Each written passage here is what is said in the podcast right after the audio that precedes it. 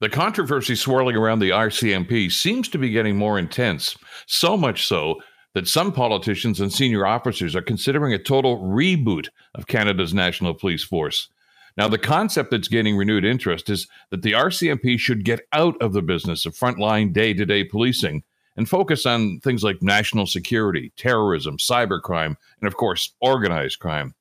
The thinking is that the RCMP would become a Canadian version of the FBI, concentrating on issues of national importance because it appears to too many law enforcement experts that the 21st century RCMP is simply trying to do too many things for too many people, and that's causing friction and frustration within the force and eroding the confidence of the Canadian public.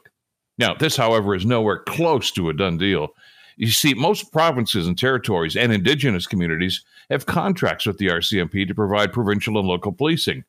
And it's likely that some or all of those jurisdictions are going to want to maintain that status quo or be compensated to their satisfaction. That's going to cost a few bucks.